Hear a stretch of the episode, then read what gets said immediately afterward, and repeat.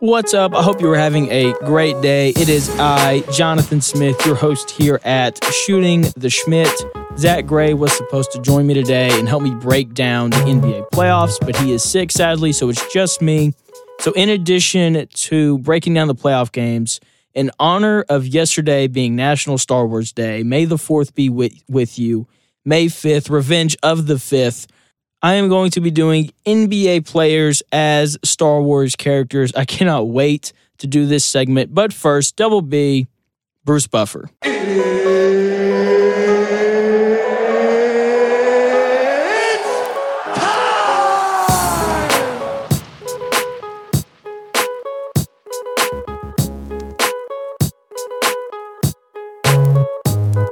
Thank you, Bruce. I cannot wait to do this segment. Let's get into it. NBA players as Star Wars characters. We're going to start off here with one of the most important characters in the Star Wars saga, Darth Vader. Now, when I was doing this, there is only one clear answer, and it is LeBron James. LeBron James is without a doubt Darth Vader. Both are born into just obscure places, right?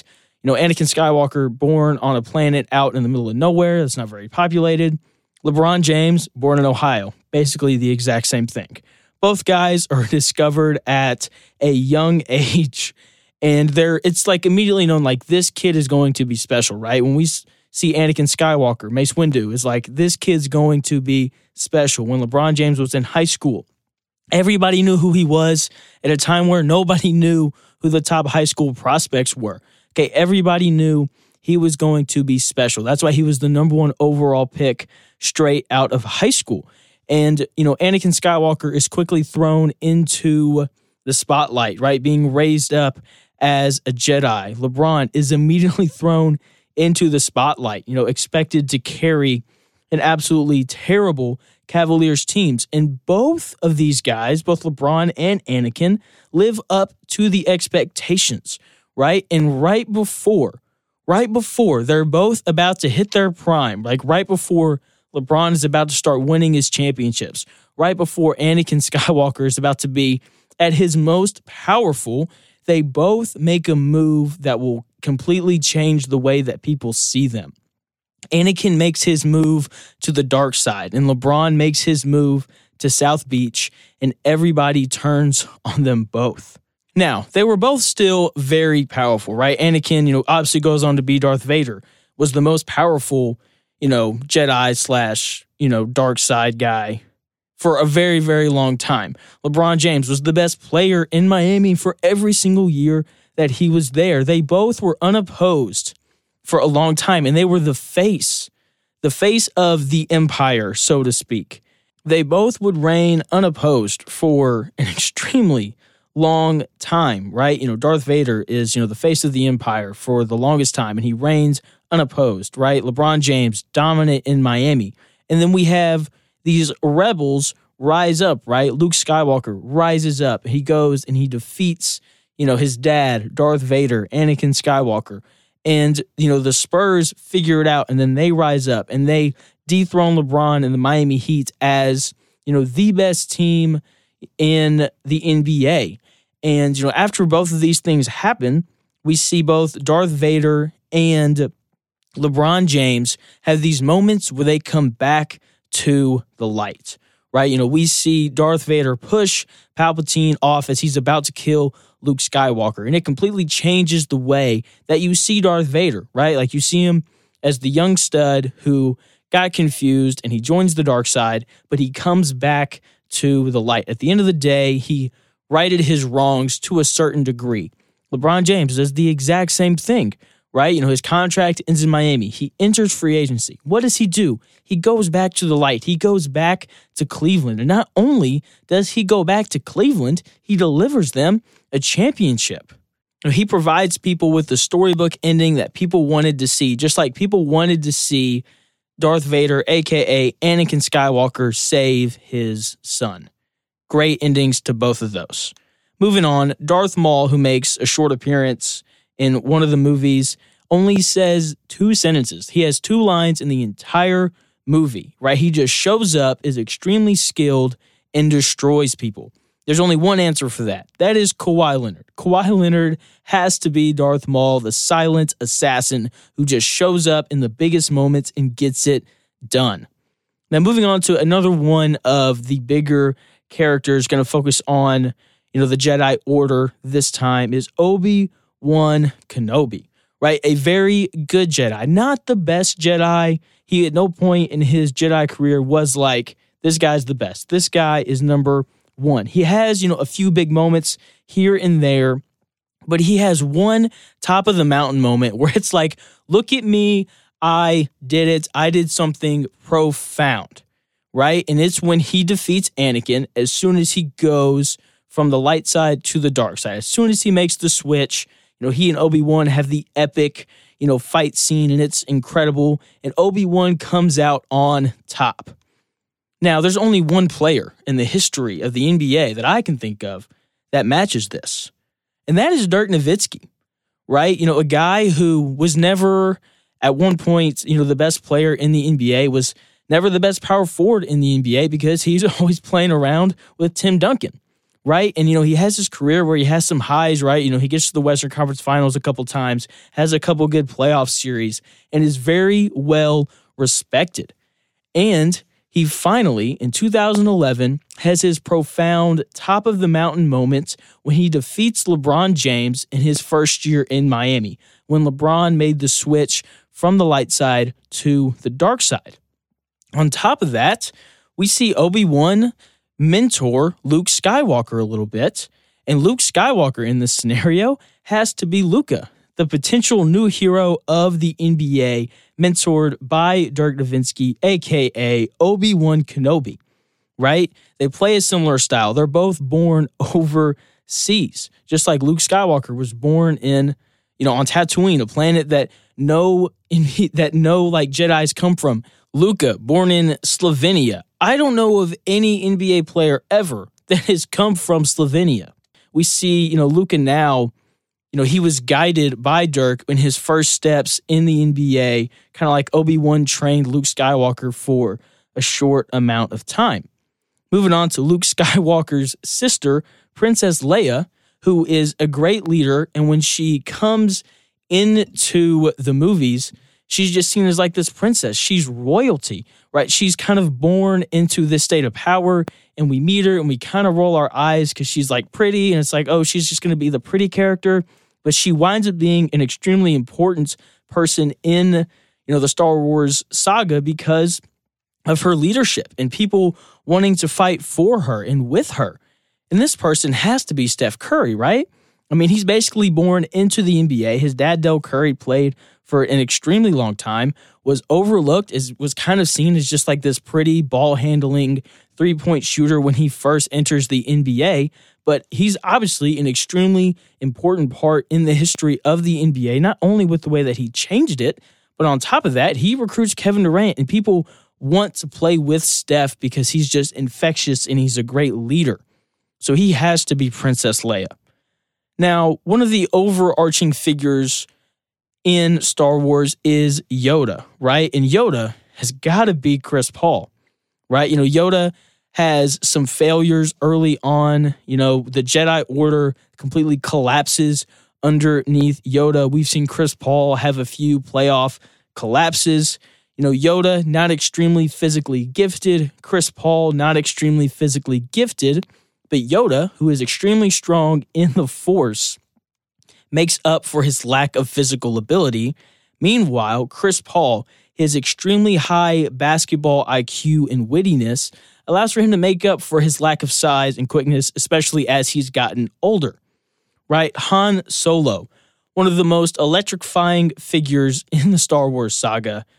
I mean, just shooting from the hip, charismatic. When he comes on the screen, you can't help but not pay attention. This has to be Ja Morant, right? You know, a young gun shooting from the hip, going toe to toe right now with the with the Golden State Warriors. Did it last year in the play-in game.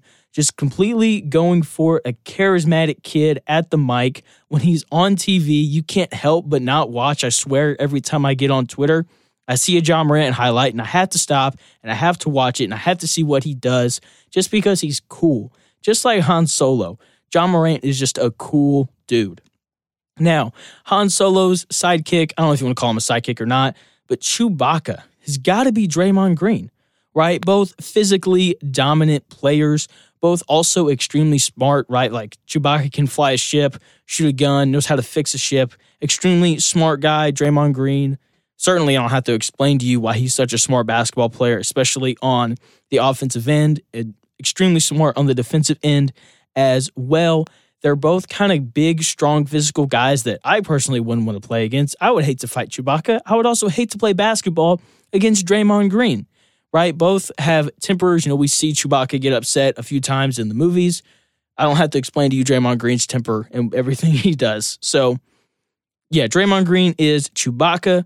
R2D2 would be Derek Fisher, right? Because R2D2, super flexible, comes through in the clutch, does the dirty work fixes ships, does all that really kind of cool stuff, and is also successful with both Obi Wan and he's successful with Luke. Looking at Derek Fisher, he's successful with Kobe and Shaq, and he's successful with Kobe and Pau. And like I said, always comes through in the clutch, is more than willing to do the dirty work. He hit a couple big shots on those Lakers teams. C3PO has got to be Rajon Rondo, right? Kind of annoying but has a really important skill set, right? Just like Rondo. Like if he, I remember when he was on the Mavs, he used to get on my nerves just because he's kind of a diva, but that's beside the point. And you, you kind of like, but at the same time, like you understand his value, you understand why he's there. I also have one bonus one. Kylo Ren is Kevin Durant. Okay. Kylo Ren has power. Okay. Started on the light side, kind of whiny, but at the end of the day, the real connection here is Kylo Ren wants to be Darth Vader, and he will never, ever be Darth Vader. Kevin Durant, more than anything, he wants to be LeBron James. He wants to be the best player in the NBA, but he never, ever will be. There it is. That is your NBA players as Star Wars characters. We're going to take a short break, and then I'll be back to break down every single game two of the NBA playoffs. All right, here we go. Breaking down all of the game twos so far in the NBA playoffs. Game threes starting back tonight. So we're gonna start with the Bucks and the Celtics. You know their game two, starting with Boston.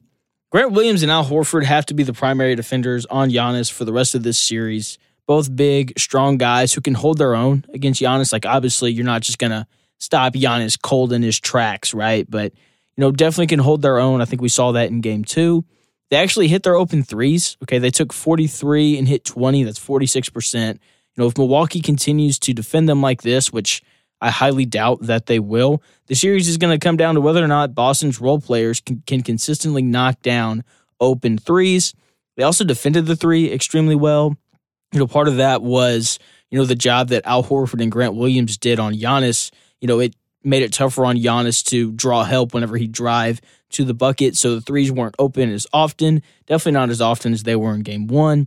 You know, the Bucks shot three of 18, which is absolutely terrible. Okay. With that being said, like they won't shoot that bad again. But the fact is, they could only shoot 18 of them, and most of them weren't good looks, which is concerning if you're a Milwaukee fan.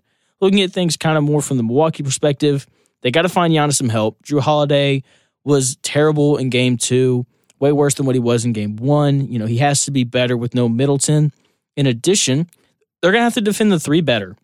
Okay, like I also think it's worth considering letting Tatum kind of do what he does because you know that he's going to play well no matter what you do, and maybe focus more on Jaylen Brown, who's going to have to play well for Boston to win this series. I think it'd be easier to take him out of the game rather than Tatum. Because, like, like I said, like Tatum's going to do his thing. Like, no matter what you throw at him, but Brown isn't quite on that level offensively. Much easier to get him to play at a lower level compared to Tatum. Also, like I know that they got blown out in game two, but they did their job. Okay, like games one and two, if you're the road team, you want to split, and that is what they did. So, advantage Milwaukee going back this series is going to be a lot of fun. Moving on to the Warriors and the Grizzlies. So, the Grizzlies, you know, they're going to have to get that level of Ja Morant in three more games, scoring 47 points, shooting the ball well from three. He's going to have to continue to do that if they want to win this series. They're also going to have to continue to make things tough on Klay Thompson, who's been nothing but terrible in these first two games offensively. You know, they're going to have to try and be better on the offensive boards too. That's an area where they can take advantage of their size. They haven't done that yet. If I'm Memphis, I'm still not feeling too too well after these first two games. You know, Bane hasn't played well. You know, it came out earlier today that Brooks isn't going to play in game three. Um, Jaren Jackson Jr., great in game one, not great in game two. You know, Ja, like I said, Ja Morant's going to have to continue to play at this level in order for them to win this series. For the Warriors, like they're going to be fine. I, I think they're the better team here. I say that more confidently actually after game two than I did after game one. You know, it took them shooting 18% from three and a 47 point performance from Ja for them to lose. Okay. I doubt that they shoot 18% from three again. You know, it's even more unlikely that Steph, Klay, and Poole combined to only shoot six of 29 from three. That's only 20%. Like, that's not going to happen again. My big concern for Golden State right now is trying to figure out who's going to defend Ja with Gary Payton out. Um, you know, I'm guessing it's mainly going to be Wiggins. That's kind of who they went to you know, after Payton got hurt, you know, tall, long guy could give Ja Morant some trouble.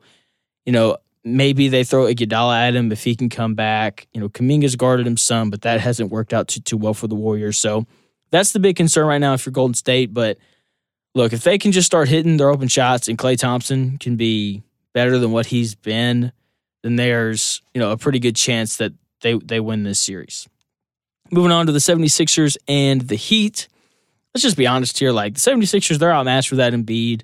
James Harden looks old. DeAndre Jordan played 13 minutes in game two, which is 13 minutes too many. He was minus nine. Reed played more, played 25 minutes and was, you know, minus two. Right. When they played with no center in the first half, they were plus six.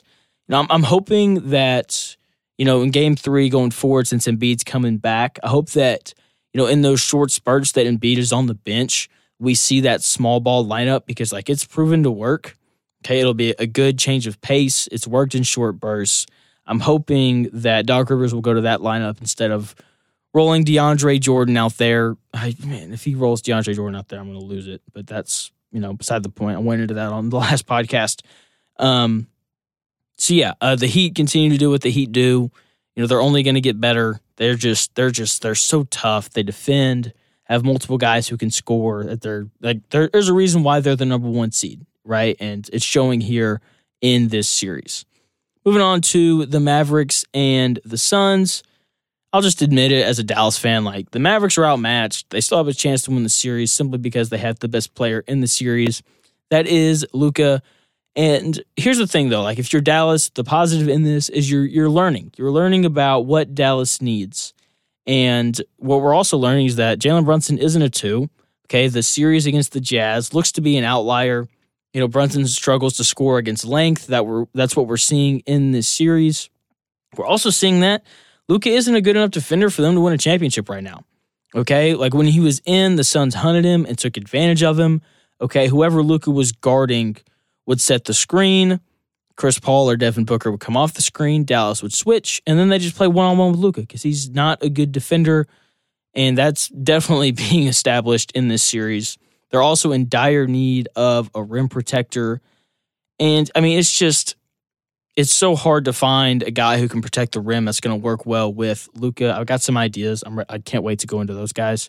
But like I said, Dallas can still win this series. Brunson or Dinwiddie is going to have to play better, though, for it to happen. You know, Din, Dinwiddie scored 10 points in the first half, and they were up by two going into halftime. Uh, he finished with 11, and Brunson only scored six points the entire game. So one of them is going to have to step up. And in terms of like what Dallas needs and what we're learning here is they need a rim they need a rim protector, right? They need a guy who can protect the rim on defense, but they also need a guy who can step out and knock down open threes. Um, because if he's just going to camp out in the paint, he's going to clog the lane, which is where Luka needs to be. Luka's at his best when he can get two feet in the paint and dish and kick to open three point shooters. So I would love to see Dallas go get one of these two guys in 2023. They'll both be free agents. One option is Brook Lopez, a guy in Milwaukee who has proven to be, you know, a good rim protector, and obviously, you know, he can step out and shoot the three the problem is he's a little bit older. He'll be 36 here soon, so you wouldn't get him for very long. Your championship window would be pretty short before you'd have to go and find another guy who can not only protect the rim, but can also shoot a three. Or they could go and get a guy who played in Orlando last year, had the best year of his career, shot 38% from three, and averaged 1.7 blocks per game. And that is Mo Bamba, who I don't know if the Magic are, are going to resign him or not. They've got so many seven footers down there. It's ridiculous. Um, they'll both be free agents in 2023. So I'll be interested to see if Dallas makes a push for either one. I'd much rather have either one of them over Rudy Gobert, who's going to bring nothing to the table offensively and is probably going to be more expensive than both of those guys. So Dallas, you know, I think it's worth waiting a year, right? You have time to develop Luka as a defender. You know, you can go find a couple other, you know, scorers and guys who can defend out on the wing. Getting us into their second need, they need a secondary scorer who is also an elite defender, right? Which is so hard to find.